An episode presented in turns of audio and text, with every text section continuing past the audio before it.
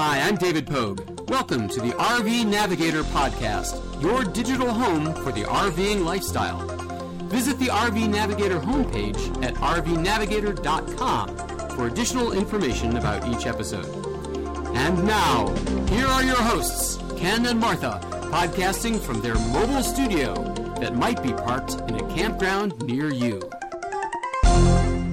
Hello, this is Ken, your RV navigator. And Martha, the co pilot. And we're talking to you very, very far from our at home studio or any other campground that you might be in that is not near us. Very, very far, I would say. Because we are in Paris, France. Hey, but we bring our portable studio with us, ladies and gentlemen, so that we can keep you up to date with the latest with the RV navigators, even though we should just call this the travel navigators. E- even though I lobbied the um, chief of this operation that I would just as soon go out of the hotel and see Gay Paris, I'm here We're dedicated. commenting RV about our Navigator. experiences to you because we hear that you are waiting for us and we do appreciate it. And we know that the first of the month is coming up, and we have to get the podcast underway. And we're glad to talk with you. This is episode 208 for August 2022 of the RV Navigator that has been in, a, in broadcasting since 2006. We're glad to be with you and glad that you're following the travels of the RV Navigator because we are not uh, RVing this month. Last month we left you wanting to know about our trip to Italy because we left on July 4th, the American holiday, and we flew to mm, Genoa. It was a month ago. I can't remember anything. And we had a great time doing Cinque Terre. Cinque Terre. Ah, well, of course, I'm not Italian.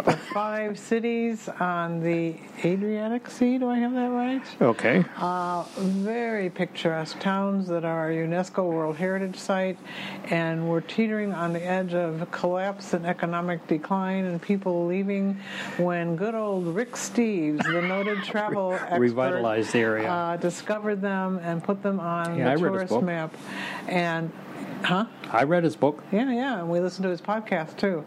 And we are very glad that he did that, but apparently lots of people will read his book because it was very crowded, mostly with Italians, I would say.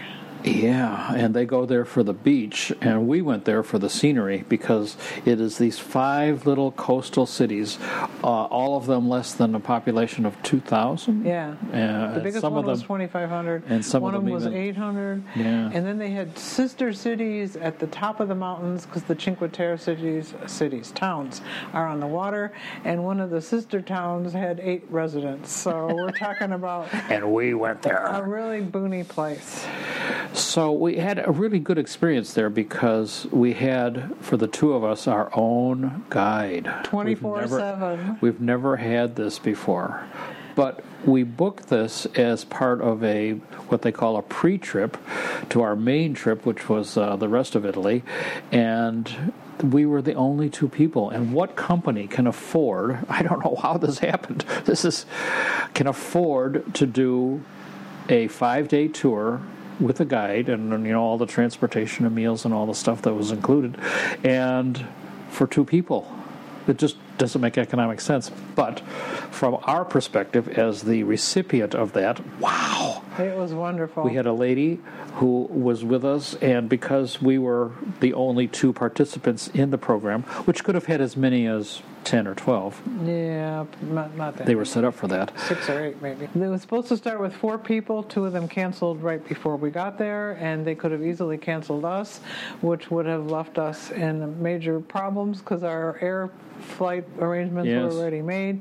But instead, we had a wonderful time with Giada, who had powwows with us every day. What do you want to do? Where do you want to go? What do you want to see? Are you exhausted yet? Yes, I am.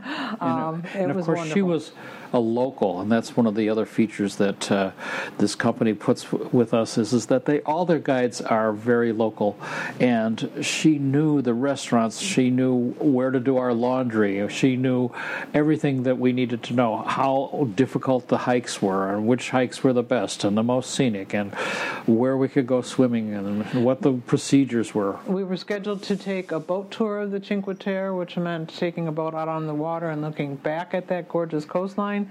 They couldn't justify the price of that for just two tourists, but she knew some local guy who she hired, and we went out and did it anyway. Yeah, and taxi drivers, and she just knew everybody, and it was such a pleasure because she was there to help us have a good time. what could she ask for in terms of a tour? I wish we could afford that kind of uh, all the time. All the time, right? Although it's fun going with people.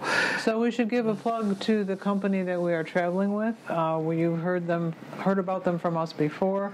Overseas Adventure Travel is, in our opinion, one of the best travel companies for people who want to do something more than being a tourist, learning about the places and the culture and the people, and not doing one of those if it's Tuesday it must be Belgium kind of trips because you concentrate on a certain area and really get to know it well. And in our case, this was northern Italy. Yeah, so we spent five days doing this, and then we joined the primary trip, which was northern Italy. And one of the good things about this is, is that it really didn't visit any large cities. We spent one day in Milan. That's because uh, the rest of the group arrived, in Milan, there. and the rest of the time we spent in northern Italy, touring little t- little villages and seeing the the fabulous sights that uh, the Dolomites and the Alps have to offer.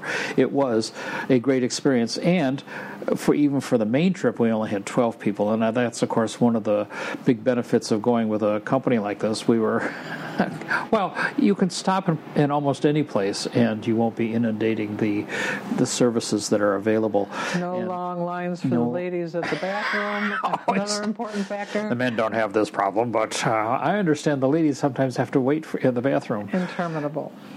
So we're very pleased with uh, this. And who, what company can afford to run a, a five day tour for just two people without breaking the bank? And we didn't have to pay anything extra for that that very beneficial service. A few thoughts about our itinerary. I think when you have never gone to Europe before, you want to go to the big cities that you've heard about, and of course, everybody wants to do that, which is why they're so crowded in the summer. Um, and because we are fortunate enough to be past that point, we were able to spend most of our time in small towns, which were a lot more user friendly. You didn't feel like you were going to get lost or overwhelmed by people. Uh, we were amazed at all the food that we enjoyed because the things that were on the Food. menu, oh. you'd drive 50 miles and they would be totally different. I think that's one of the things that surprised me Very the most is, is that Italy is not just pizza and spaghetti. As a matter of fact, we learned this is unbelievable. There is no such thing as Alfredo sauce.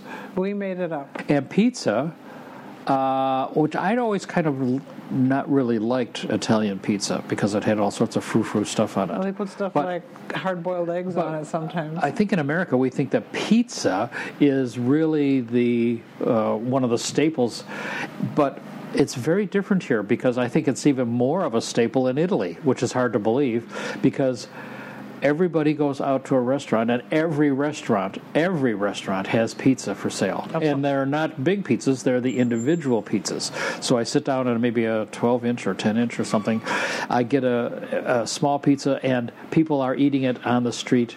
I mean, at tables that are well, that's the dining al fresco. Dining al fresco is much more common. 95 degrees outside, and they say, "Would you like to eat inside or outside?" But what do you have to ask? Is the inside air conditioned? Probably not.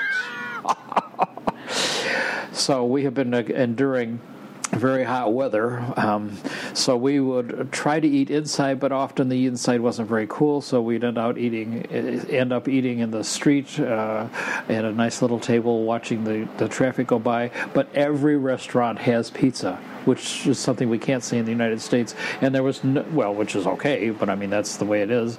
Uh, and there are no fast food places. I haven't hardly seen a burger for sale at any place.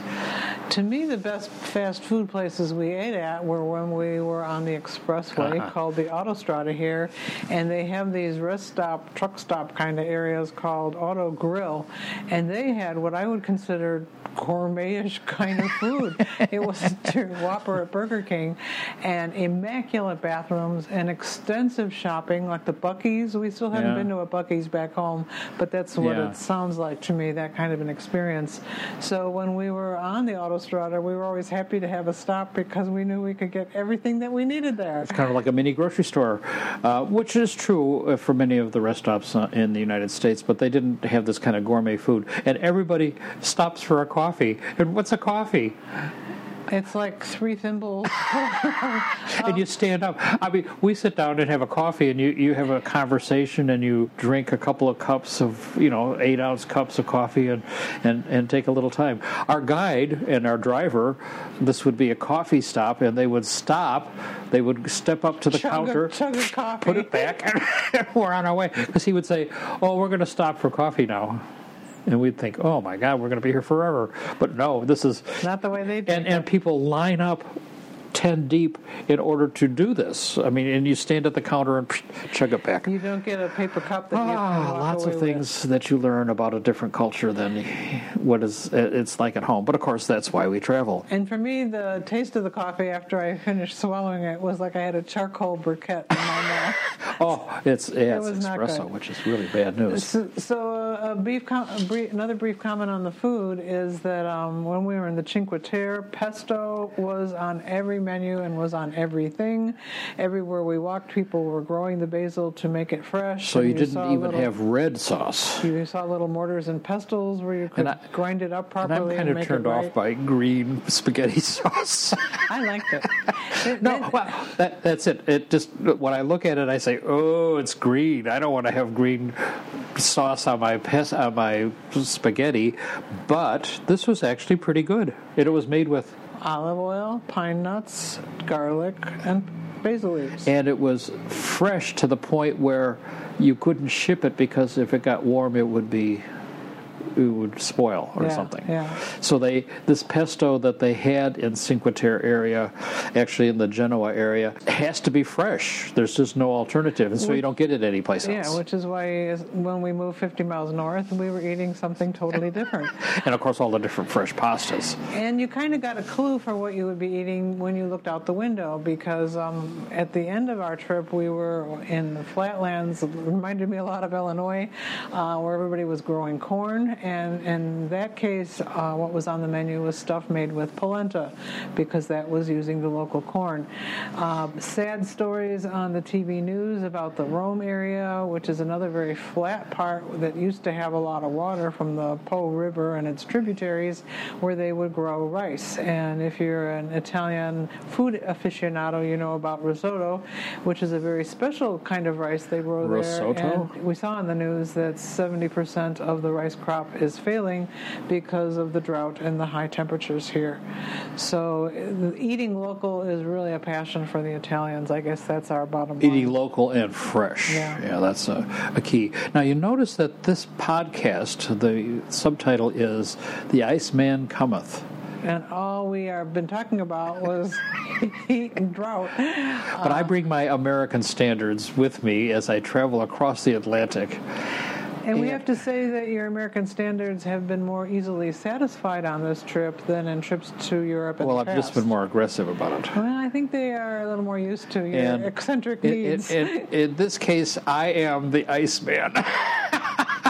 I love to eat and crunch ice. I like nice cold cokes and beverages. Especially when it's Uh, hot. I like nice cold water. I like my ice in my water. But as we come to Europe, it seems like ice is uh, kind of tolerated but not accepted. So if you ask at a restaurant, they bring you a Coke or a bottle of water, Which and you probably say refrigerator it's probably refrigerator cold. But if you ask for ice, they bring you three cubes in a glass. Except for on occasion, he would get like a whole bucket full of ice. Well, that no. Well, that I would go down to the bar at the restaurant, and I would say, "Can you give me some ice?" And the guy would say, "How much do you want?" Well, he'd bring out a glass with some ice in it, and I would say, "No, no, no, that's not nearly enough." And he would say, two glasses, and I would say, you, you can't, can't you give me a bucket? And they don't have ice buckets, but they do have ice machines, and there's nothing like that on the floor of your hotel. I mean, that would just be unbelievable. Well, nobody would want it but you. and even at this very nice Paris hotel, we're spending big bucks at this Paris hotel right now. You could camp for a week for what we're spending a week, to stay yeah, at a least. night. Um, and and they have advertised that they have an ice machine on every other floor. Okay, so I'm really happy. I go to the ice machine and they have no buckets. They have no place to put the ice. And I said, well, and they said, well, so they, they give you a little tiny pitcher to put the ice in.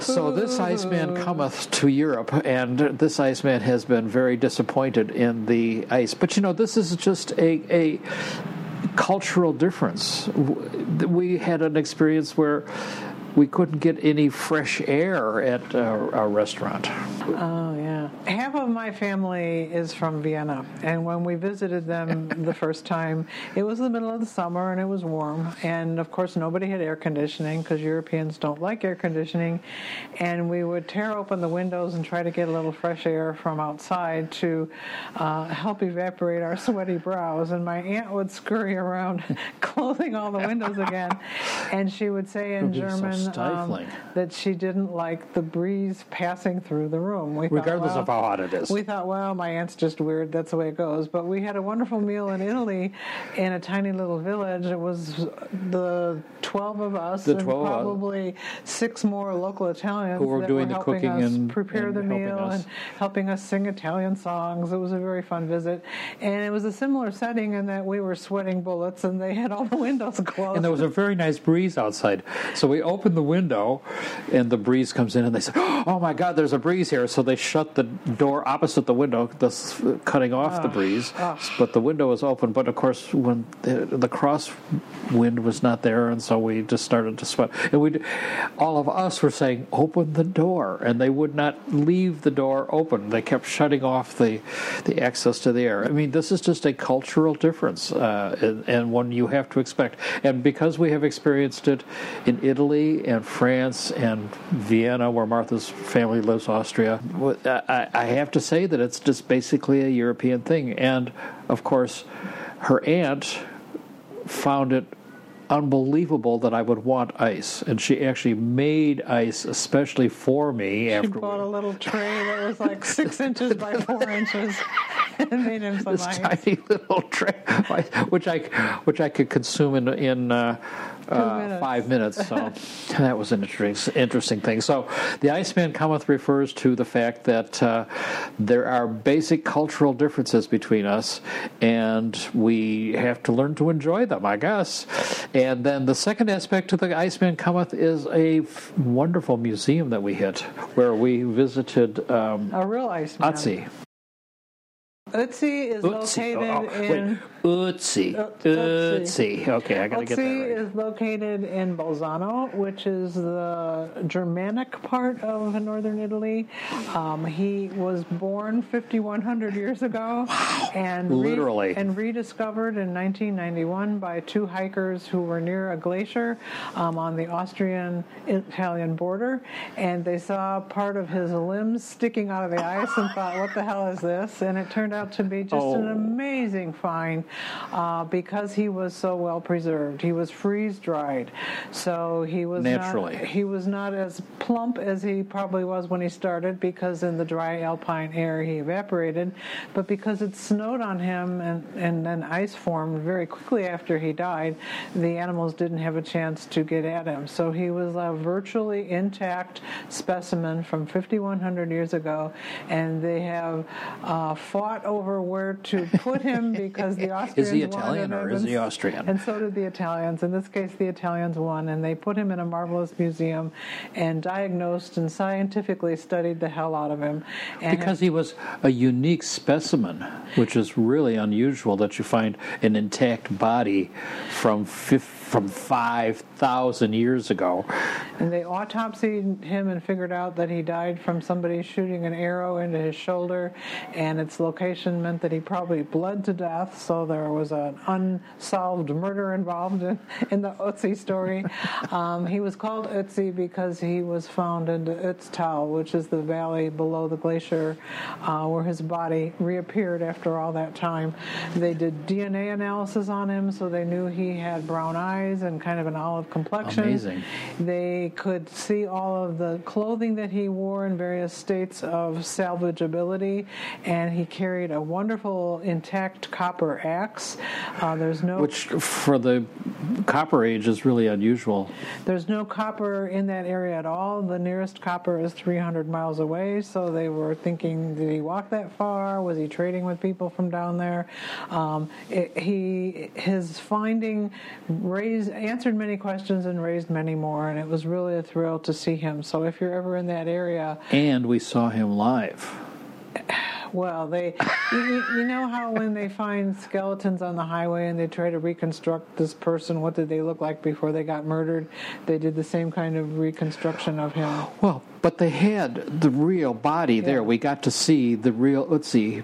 Let's see. Never get that right.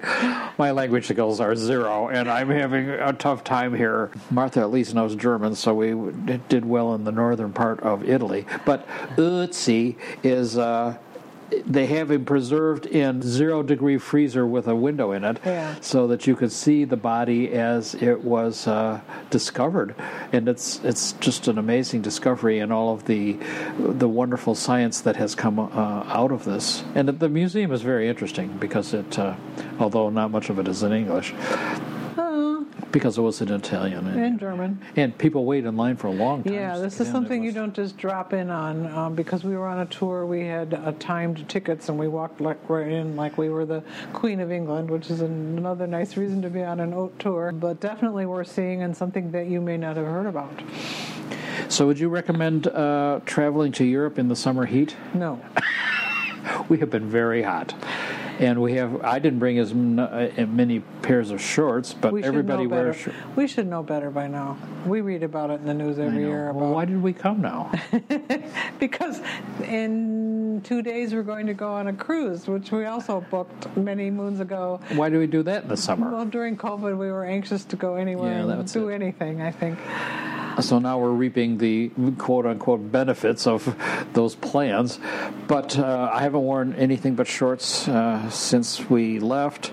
Uh, uh, surprisingly i have brought several pairs of long pants but probably won't wear them much because it has been in the 90s and close to 100 on many days.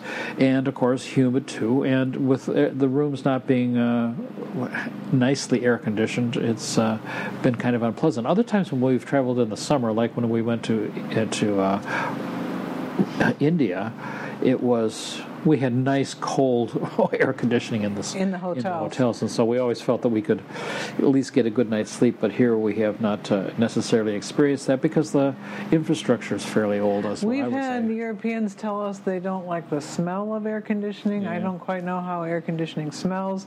They don't like the feel of it. Even when we were at restaurants that had both indoor and outdoor eating, we would be inside trying to be cool, and they'd all be dining al fresco Everybody would outside. be din- it's a, out. it's a big cultural difference, and, and I suspect that if it keeps being as ungodly hot as the climate change has brought to us all, they're going to have to change their views on that because it's virtually unsur- unsurvivable. As Ken was saying, I think we felt a lot more comfortable in India where we expected to be sweating bullets all day long because the air conditioned hotels meant that we had a good night's sleep and they sometimes could find air conditioned restaurants that truly were air Yeah, conditioned yeah. that would give you a break from the heat. It felt like you couldn't drink fast enough and hard enough to Absolutely. replace all the sweat.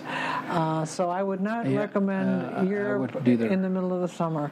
And of course, in the middle of the summer is when all the families are on vacation, both American and European families, Yeah. because that's when there's school holidays. So it's much more crowded. So So if I- that's all, the only time you can travel, that's the time you travel. I guess if you and have a do it here. choice, just like at home, spring and fall would be a better time to um, see the rest of the world. Oh, I should mention too that the flight arrangements that we've had, have, the, airports have not been uh, unduly crowded, or we haven't had any real flight delays. We left Chicago, things worked out well, except for our final destination when we arrived in Genoa.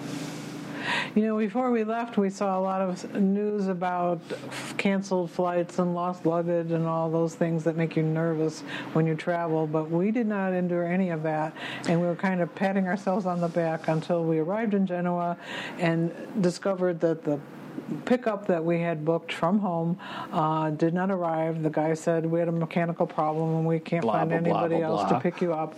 Um, and so we thought, oh, okay, we'll take a cab. Our hotel is not too far away. And then we discovered that there was a taxi strike. Uh, Italy is known for instant strikes. It was a two-day strike, and of course, not really publicized outside of Genoa. So, a two-day strike of taxi drivers. And what day were we there on? Day one- one. Yeah. It had just started when we got there. So luckily in the airport there was a What do you tourist do- office, and so we asked him, "What do we do?" And he said, "Well, there is this public bus that comes every 45 minutes that will take you to the central train station." And we said, "Okay, but that's not where our hotel is. Well, can we get a cab from there?" "Oh no, but the metro goes from there." The metro the- stop is a block and a half or two blocks from your hotel. All right. So that was our only choice. There we are with our luggage, and we're tired because we've been flying all night. And of course, everybody who flew into Genoa that day was in the same position. So all of us were trying to get on this damn airport shuttle bus thing, um, and we had to wait through two buses, I think. It took us almost two hours just to leave the airport. And this bus was not set up for people This was just a with regular luggage. city bus without So any le- had a sh- extra luggage space. we had to shove our suitcases up the stairs. It was just agonizing. Then we got to the central train station, and it was a big train station. Europeans ride trains a lot more than we do, and it had many arms and tunnels. And we knew that down one of those tunnels was the, metro, but if we went down the other tunnel and made a ah. mistake, we'd be taking the train to I literally, Moscow. I mean, who knows? I literally said, "Help!" And a very nice lady responded. Our guardian angel arrived and she literally walked us from the train station to the, the metro, rode with us to our stop, and walked with us to the hotel. God bless her. And so she knew that, you know, you hate to, with all your luggage and things, you hate to make a mistake and, you know, go down the wrong path or get off at the wrong station. It's hassle enough as it is. But she was there, and I think she was going in our direction anyway, but uh, she uh, knew where our hotel was and all, uh, it was still a struggle because it was hot, and we had to lug our, our baggage. We called the hotel and said, "What do we do?" And they said, eh, "We don't can't do- help you." We don't we don't have airport uh, shuttle services, so you're on your own." And this was, uh, what do you do in a situation like this? Well, that's travel. We're talking to our viewers who have had flat tires and engine breakdowns and Exactly. slide problems. That's, you just have to plan for something not going the way you planned. And something will, for sure. Uh, but this brings up the fact that uh, having a European SIM in your phone is probably a pretty good idea. Uh, we have uh, one of the first things I did when we got to Genoa was to buy a European SIM, and I got a, a really good deal thanks to our guide. For people like me, you should explain what a sim is. Oh, why don't you explain? it to me? For people like you. It's a little microchippy looking thing about half the go. size of a fingernail. Yep, there you go. Which contains your phone number and is The network information. is programmed to have your account and how many minutes of data and uh, phone calling and texting and all the stuff that you're going to do is on it. So when you have a phone in the U.S., it has a SIM card in it for the number that you use every day, and you open that little slot and take that tiny piece of uh, electronics out and put in a different SIM card, which is local to the area where you are traveling, and you have a new phone number, and your Boy, I phone think she- suddenly I knows. think she really kind of understands this. Your phone wow. suddenly knows how to speak I'm just going to sit back and learn from now on. and, and learn how to navigate in Italy. And in our case, we bought a card that is good for the entire EU. So not only did we have good use of it in Italy, but now that we've arrived in France, we have been able to continue using it, which helped us with our airport pickup. all sorts of things. here. It, it, it has, yes, and it helped us get back to the hotel yesterday because we got lost on the way to the Eiffel Tower. So it's been very helpful. But let me just also mention about the SIM. Let's go back to the technology Okay. here. the technology, I think you'll agree, has many, many benefits. It does. Yes, in this in this case, it's uh, been a real help. But you say, well, why don't I just use my SIM from home?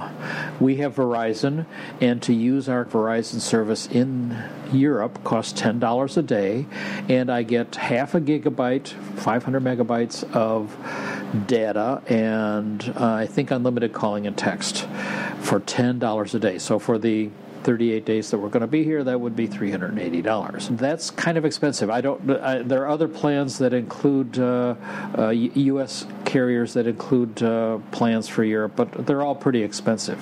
So I went to a SIM store, and a SIM is a SIM is a SIM. So you don't have to worry about it not fitting, or because it's universal and it's in every cell phone, whether it's uh, an iPhone or an Android phone or whatever. They're all it's universal. So you go to a SIM store that's usually run by one of the big carriers in the country that you're in, and Europe is especially not good now because they have uh, roaming agreements throughout Europe, so that no matter where you are, your SIM will work while it's in Europe.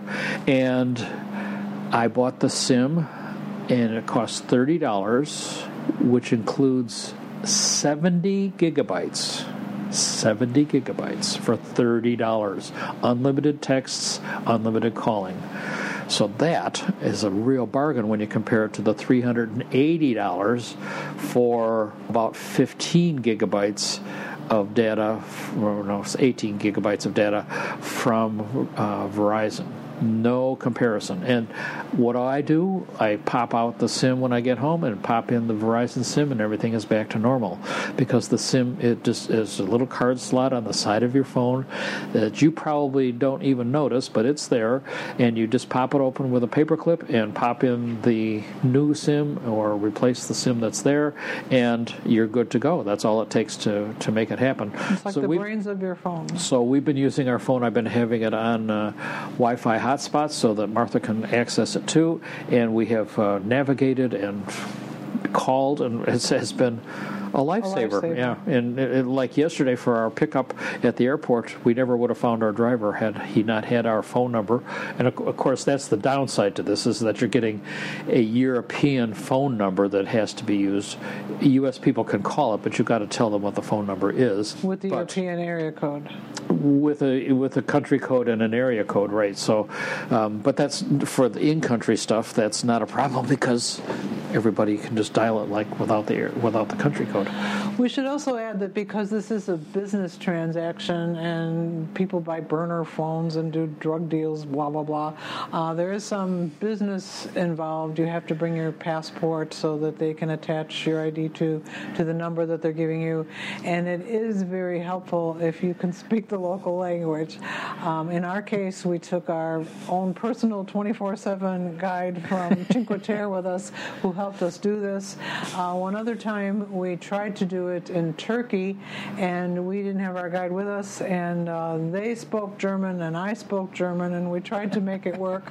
But as I recall, we never had a successful well, become, culmination of. It's become easier and easier there. to use Sims because more and more people do this, and that Sim slots used to be not universal, and they had different size Sims, and so there are some some other issues which have been ameliorated since we have had uh, modern Sims. So it's it's pretty easy to do now. Some people have asked, would you buy a European sim off of Amazon? And my answer is no, because you're just not going to get the deal. I, if you can get a deal like I just said from Amazon, go ahead and do it. Uh, but I would not. Uh, I wouldn't think that Amazon could match the, the price that I got uh, in any way, shape, or form. And I didn't get a special deal.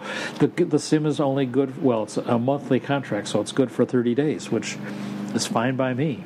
Which leads me to mention again, as we did when we went to Costa Rica, that people are always fretting about yeah, buying money at home and having local currency. And once again, we have used next to no cash because uh, Europeans are credit card friendly now.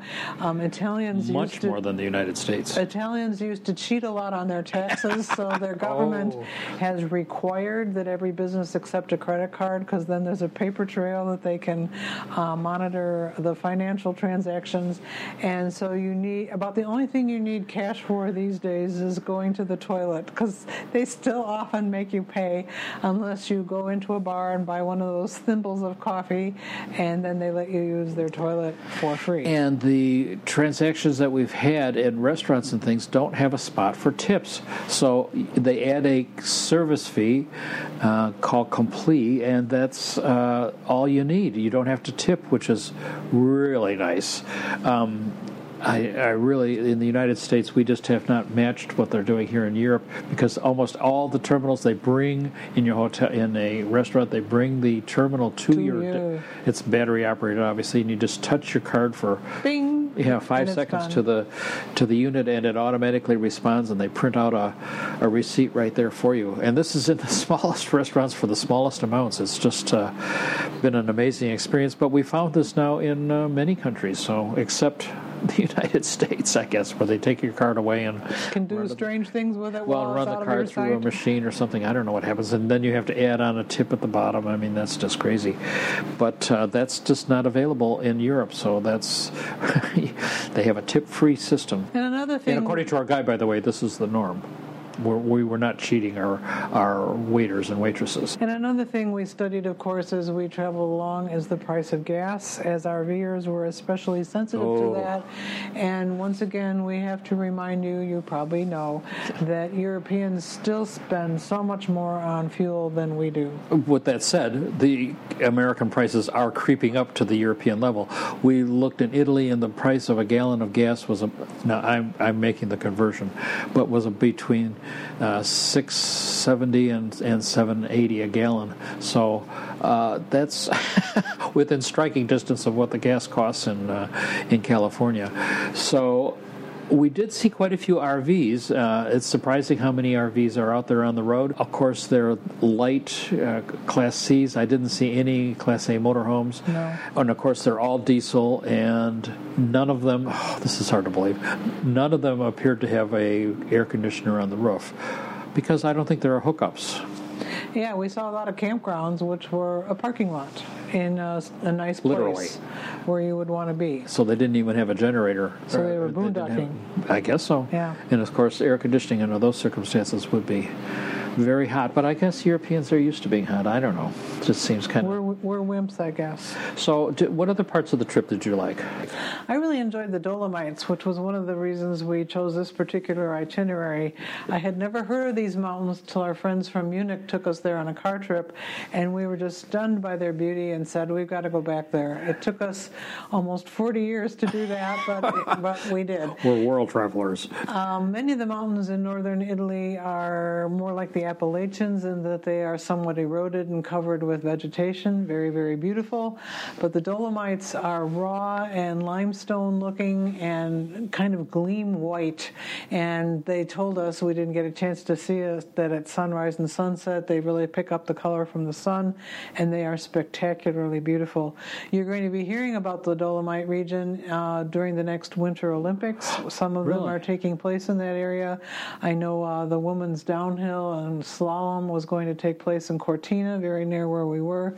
So think of us when you watch the Winter Olympics and see for yourself how beautiful they are if you don't get a And chance spent to go there. two days in the Dolomites, well, kind of in the Alps and the Dolomites, and the, because the Dolomites are a subset of the Alps, and we had spectacularly beautiful weather. So, as a photographer, whoa!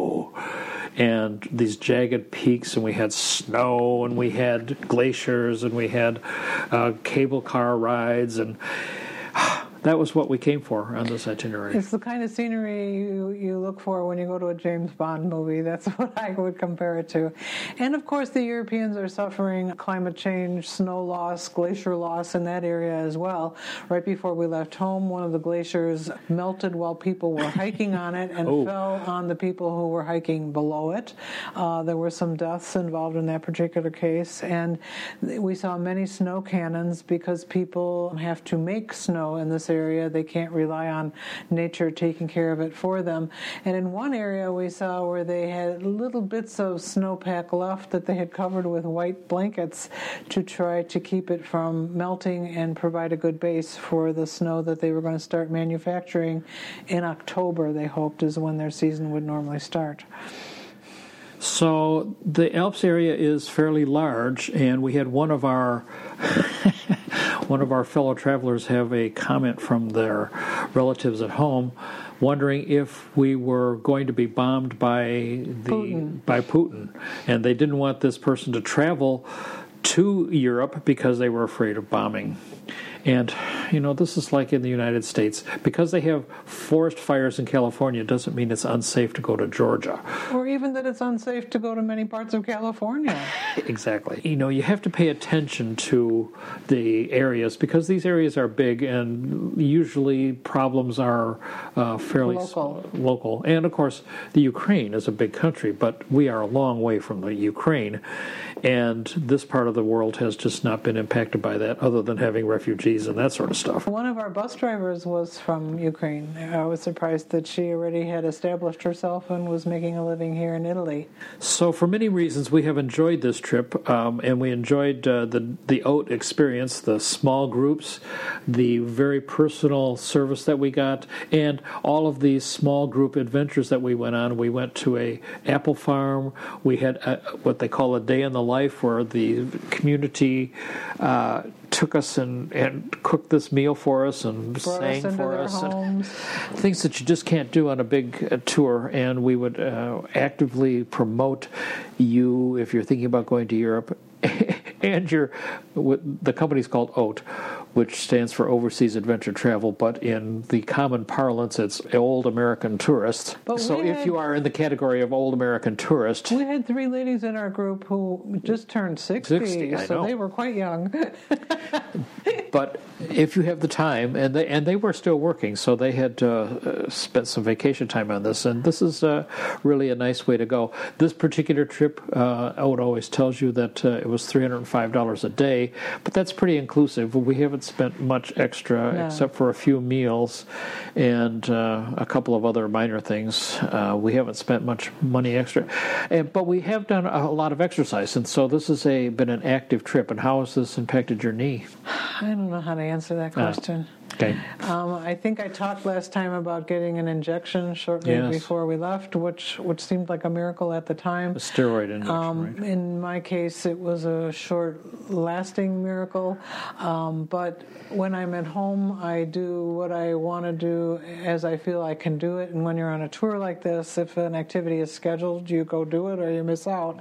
So I brought my knee brace and I needed it a few times. Our hike in Cinque Terre was especially taxing because it was a lot of steep up and then a lot of steep down, both of which bother my knee. So it's a problem that remains unsolved, but I was able to do everything that I want to do. And when I get home again, I'm going to have to think about some more what I'm going to do about this. Um, the other thing I want to talk about um, now that we are um, staying in a hotel at the base of the Eiffel Tower, which is a thrilling base of the experience Eiffel to say the wow. least. Uh, for those of you who think that we are rich, the first time we came to Europe, we didn't have enough money to go up in the Eiffel Tower, so we gave our camera to our friends who took it up for us and took some pictures. And now here we are, geezers with aching knees, but we are able to afford staying for a few nights right at the base of the Eiffel And of course, Tower. we have not been to Paris and the Eiffel Tower for 25 No, years or, no, no, or more. I can't remember the last time we were here. But uh, the Eiffel Tower has changed a bit. And that you, they have plexiglass around the perimeter of the Eiffel Tower, so you can't walk underneath. Well, without paying, you can't walk underneath it. And to go up in the Eiffel Tower, because it's so popular, you need a timed ticket, and that's something you need to plan ahead for. Where when we were here, doing it in our poor days, uh, you just got in line and you waited.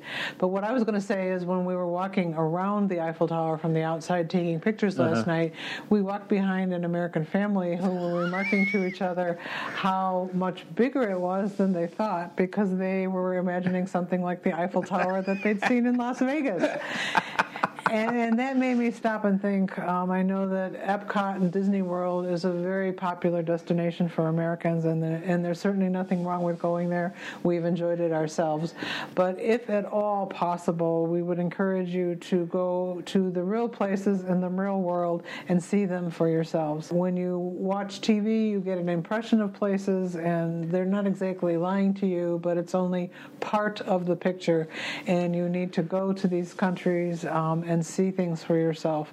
Just as in our country, there's no replacement for putting your own eyeballs on an attraction or something scenic or and it might more. be bigger than you expected.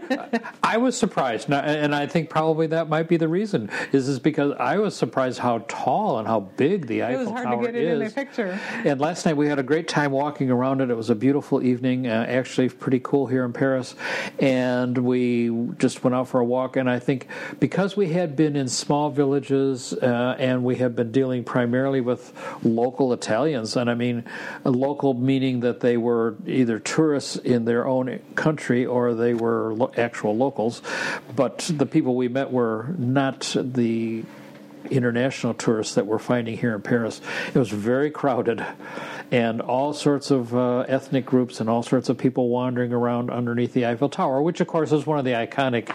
Everybody uh, wants to see everybody it. Everybody wants to see it, and everybody comes to see it. And we're not used to these crowds, but there were just it was just packed with people. I mean, everybody doing their own thing, but it was just uh, and hawkers selling all sorts of junk, and and it was just very, very touristy, which. Uh, we have come to kind of. Well, you need to do that first before you do some of the smaller, off the beaten track things. Just like with RVing, when we first started RVing, we had little pieces of the summer to go, and we crammed as much as we could of the things that we'd heard about into those weeks. And then once we were there, we saw a lot of other things that would be worth seeing. Uh, there's never enough time and never enough money. Yeah, but spending three weeks in just northern Italy and not doing any of the big cities really except for a couple one day tours. It was something we really enjoyed. It's something we really enjoyed doing, and I think anybody would. It would be a, a it's a nice experience to kind of do the people to people thing and to meet with people who are not annoyed by tourists. I, I or overwhelmed. or overwhelmed by tourists. Although we did find the restaurants and things here to be, and the people to be pretty friendly and, and helpful. So they're used to dealing with tourists, I guess. What about streamable? One of the problems that we've had as we travel and as even at home is is that we would like to cut the cord to our TV and uh, not have uh, cable anymore. But the problem is you can't find stuff when you want to stream it and there's a new service called Streamable, The Streamable. It helps to find the best way to stream anything. Follow our daily streaming news, in depth reviews on streaming services and devices, and use our tools to find where your favorite content is streaming. So it's a website which you'll include the link for, which is free to use, and notes. it's called The Streamable, and it helps you find uh, where your programming is on streaming. So it's kind of like a Consol- TV guide consolidator, consolidator, which is something that, that we have really needed. Or, of course, you can just go with uh, over the air, and you can get a TV guide for over the air pretty easily. But you got to have an antenna, ladies and gentlemen, and a lot of people are a little confused about uh, antennas for over the air. Uh, one of the things that's happened, as I think I've explained before, is that TV stations no longer broadcast on the channel that they were originally broadcasting on, which sounds strange. But Channel 3 is no longer broadcasting on Channel 3, even though it's still called Channel 3. They've transitioned from VHF to UHF, which is no big deal for you. And it really makes no difference. But it does make a difference in the type of antenna that you have. Do you understand this? No. Why? Because I don't know it. Well, ask me a question. I don't know enough to ask you a question. So, if you're picking up at uh, signals off the air, over the air broadcasts, It used to be that you needed a big wide antenna with big antenna with big arms. Mm-hmm. If you see that kind of an antenna, that's for VHF. But nobody broadcasts on that. But nobody anymore. broadcasts on that anymore. What you need is a UHF antenna, which is much higher frequency, and so the antenna is usually much smaller, which is actually good, but it's a whole set of different frequencies. If you do not have a UHF antenna, then you are not going to receive the signals, a strong signal uh, for those those broadcasts. Is line of sight still Still an issue, yes, of course. Uh-huh. Um, th- that re- actually UHF has somewhat less of a uh, broadcast area, but all TV stations have broadcast have changed to UHF channels because they they're selling off the the VHF channels to other uh, for other uses. So there will be no TV on VHF. So if you have a bat wing antenna on your on the roof of your motorhome or your RV, a bat wing meaning that big wide one, It's useless. it, it's not picking up any signals Yeah. and you need to have the addition, the wingman, which goes on the front of that, which has little stubby con- uh, antenna receivers on it, or you need a flat one. and the flat ones, uh, and even the ones that go on the wall. Uh, that stick on a window are are basically for UHF. So UHF is actually uh, a benefit for most RVers because they uh, require a, what looks like a much smaller antenna. Now, of course, if you're in a very strong area for picking up a signal, then you know a piece of wire will be okay. But if you're looking to add distance, and most RVers camp in places that are fairly remote, you need to have a UHF antenna. Does it need to be high definition? There is no such thing. TV is TV, and they all broadcast in high definition, and that has nothing to do with the antenna, as long as the antenna is a UHF antenna, and that's what they usually sell now. They say, "Oh, you need a new antenna," but not because of high definition. It's because of the fact that it has to be UHF, which is just the broadcast frequencies. Um, for the, the the current setup for broadcasting TV. So you can buy these. Now, our antenna on my, the roof of our RV is flat. It's about uh, half an inch th- thick, and it's uh, about twelve or eighteen inches square. Is it that big? It always Well, looks to me okay, like a 12 hand. inches. I don't- A hand raising up. But it uses the same uh, mechanism as our old Batwing, but it's a now a UHF antenna. So. It, and it's just a UHF antenna, so I don't need, uh, and I haven't needed anything else. But you do need to also, in addition to this, you need to use the um, transmitter locator. And I'll put a link in our RV Navigator notes for this month. Eh, Uh, what is this month? August 2022, episode 20 208. And you can click on this and or you get the app that shows you the location of the transmitters because frequently and this is the case in Orlando for instance the transmitters for the Orlando TV stations are not in Orlando they're about 20 miles outside of Orlando because they cover east coast of Florida uh, east of Orlando whereas Tampa covers the western part of Orlando or the western coast so uh, the transmitters are not located there, so you don't want to point your antenna towards Orlando. You want to point it towards the actual broadcast stations. And it's hard to just guess. It's impossible. Yeah, especially. oh, Well, I mean, after a while, you could figure it out, but this device, this app, just tells you where they are, and of course, it tells you where the various transmitters are for different uh, networks. And frequently, these stations are located in different areas or in different. And sometimes there's a closer one. Who knows that uh, it, it would show you. So, do you understand now? Kind of. Are you? Um. Are these signal booster things we talk about? Is that relevant here, or is that? A signal booster is a good idea, um, but you can't boost nothing.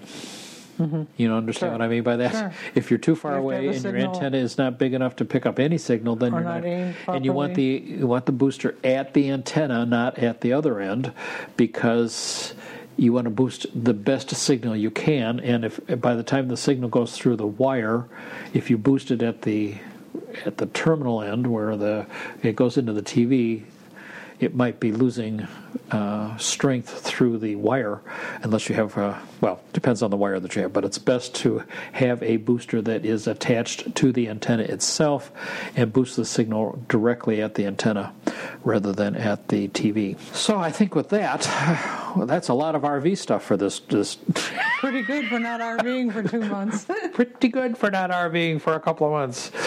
And from here, we are going to go on a brief cruise uh, up some rivers in Bordeaux, which we don't know about yet. Three little rivers we never heard of. We are sitting here in transition between uh, The Italy trip the and the trip and France the, and the cruise. France cruise, and that's worked out perfect because it's at the beginning of the month.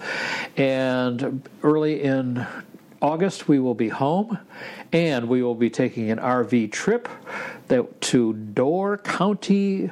Oh, of Wisconsin. Wisconsin, which will be kind of fun. Hopefully, the summer heat will be It'll still be August, but even if it's still hot, we'll be much better equipped to handle because it. we will have 50 amp. We'll have our own. Why doesn't Europe have 50 amp? It's expensive to redo. We were in a hotel that had these massive stone walls, and you could just tell that until recently they helped to keep the heat in in the winter and the cool in in the summer. But now he was looking at how am I going to install an air, consist- air conditioning system in this big old place. It's a nightmare for them I, and a lot of money.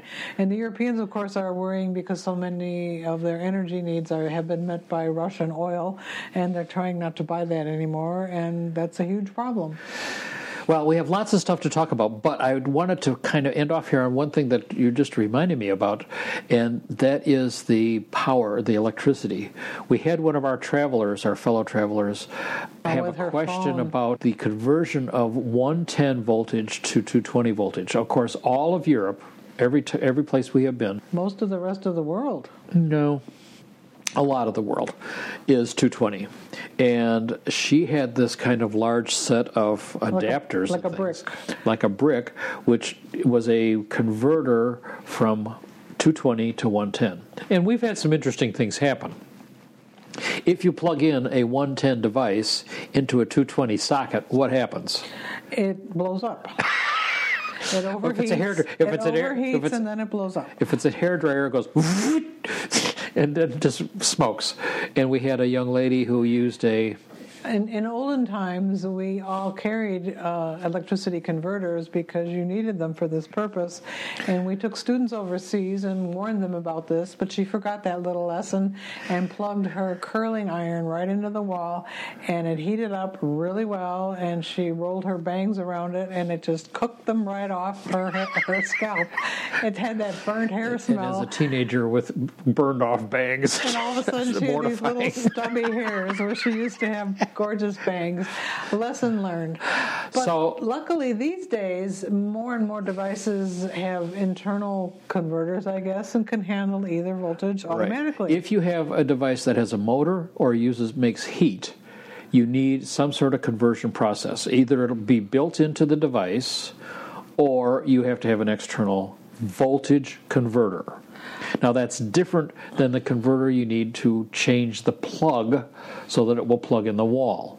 so, hair dryer, curling iron, travel iron, needs to have a switch on it for 10, 110 or 220, and you need to use it. and those are readily available at home. Right. So that's uh, usually you don't need a voltage converter, but you do need a plug converter. And so this is a little confusing at times because uh, many people don't understand the difference. So We have- these days, We have two flat prongs in our outlets, and they have two round prongs in their outlets. in this country, in these in Europe. yeah. Well, Um, not in the UK. not in all of Europe, Not in the UK. Anyway, um, so we bring uh, just the plug converters because almost all power supplies uh, for your computer, for your phone, if you look on the um, label, it will say 110 and 220. They're almost virtually all, and there's no switch. There's nothing you have to do.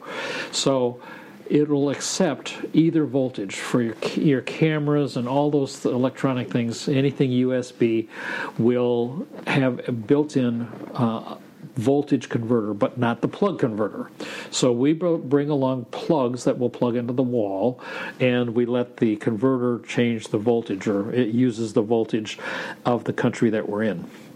Um, so anything between 220 and 110 is uh, Seamless. nominal voltage is fine to use uh, with these plugs. And then we bring along a bunch of uh, wires to to make sure that everything uh, we have the correct plug for USB because almost everything charges with USB these days, which is another big big factor because we don't have to bring along specialized bricks that will operate your laptop or your iPad or your phone. But this, but the lady that we were talking about had her iPhone plug, her iPhone. Uh, Con- electricity converter. well, she had that plugged into the electricity converter and then plugged into the power converter so that it would, but you didn't need to do that. And the power converters are fairly heavy, whereas the plug converters are, are small and you can have several of them to work with all your devices. And we bring along, of course, a power strip so that we have multiple plugs so that we can plug in multiple devices, but it does not change the voltage. Okay, so that was uh, a little treatise on. Something that people may not care about, but I'm trying to think. Did this bother us in Mexico? No, Mexico uses 110. And Canada does too. Canada does too. So for. RVers, it's probably not a problem. No, Um, unless than, you rent well, an RV overseas. Yeah, yeah. Yeah. Yeah, that's why European RVs are not found in the United States and vice versa, because you'd have to change all the systems from 110 to 220, Right. or vice versa. So that makes it really uh, an impossible system to uh, Not worth doing. not worth doing. So, with that, we will say goodbye. Jeez, it's been a, we did uh, manage to talk quite a long time. Sorry about that. Um, I, we hope you find these the, these um, travel adventures interesting, and we try to uh, keep you posted as to what's going on with the RV navigators. And we will be back to RVing in this well a little bit next month, and we will try to uh, enlighten you ab- about what we're doing. We hope it's interesting, and we hope to hear from you at uh, rvnavigator at mac.com, and we will see you next month. Thanks for listening and thanks for traveling with us.